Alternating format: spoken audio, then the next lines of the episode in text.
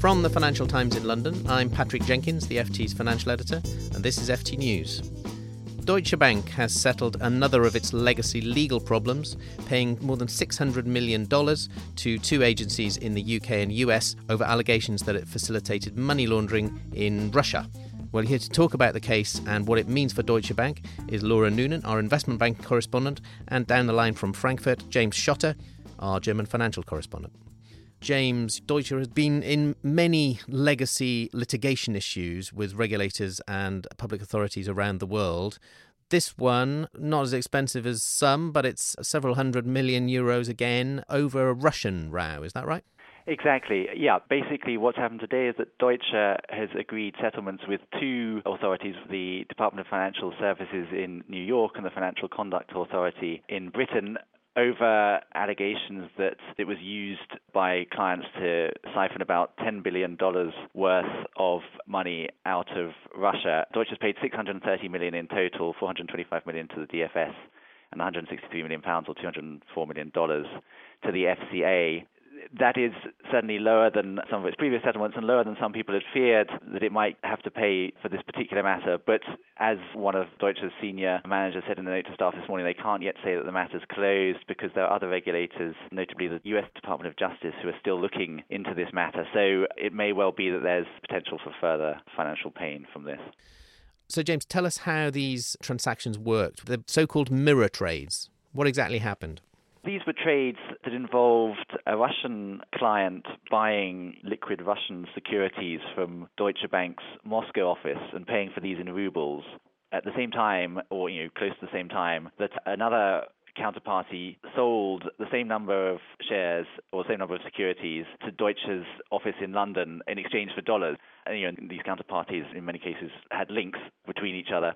And so the effect was that rubles had been exchanged for dollars and had been shifted out of Russia. And there was a short circuiting of sanctions thereby, or what was uh, the purpose of this? An anti money laundering investigation. Okay, let me bring Laura in here because clearly, although it's not entirely finished, as you say, the US Department of Justice still has to settle with Deutsche over this. It is another big thing out of the way for John Cryan, Deutsche's beleaguered chief executive, and it arguably clears the way for them to start thinking about the future, start having some kind of clear strategy, and potentially, Laura, go to the market and ask for money in a rights issue to shore up their capital? I think that's maybe getting slightly ahead of things here. I mean, when you think about what's actually happened today, yes, they have agreed to pay these fines. The fines total about $600 million between the two of them. However, the DOJ fine I would expect to be a far higher amount. So the DOJ DOJ fine is a big material thing. So I would be quite surprised to see the bank coming to market before they have a better handle on what that DOJ fine is going to be.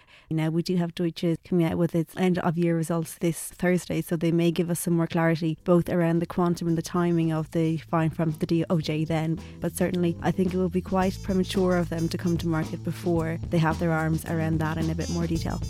Okay, well, thanks both for that. If you enjoyed this podcast, you might enjoy the FT's Banking Weekly. You can find this every Tuesday at ft.com slash podcasts.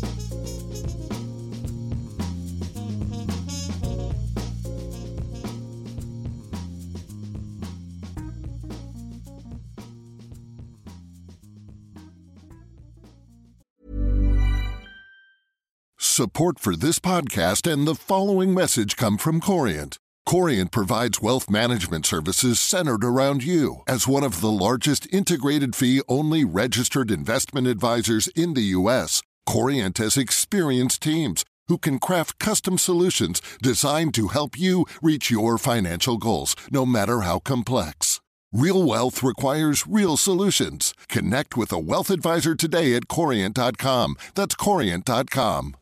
The latest episode of the Next Five podcast is all about AI and the business travel sector. I speak to Tim LaBelle, head of product for SAP Concur Spend Solutions. We'll have so much data that our travel will be safer. Shelley Fletcher Bryant, VP of Advito. AI can certainly contribute to more eco friendly travel practices. And author and public speaker Theo Lau. AI can help us predict when it will be a peak travel, more delays, cancelled flights. Listen to the full episode of the Next Five wherever you get your podcasts. Enjoy.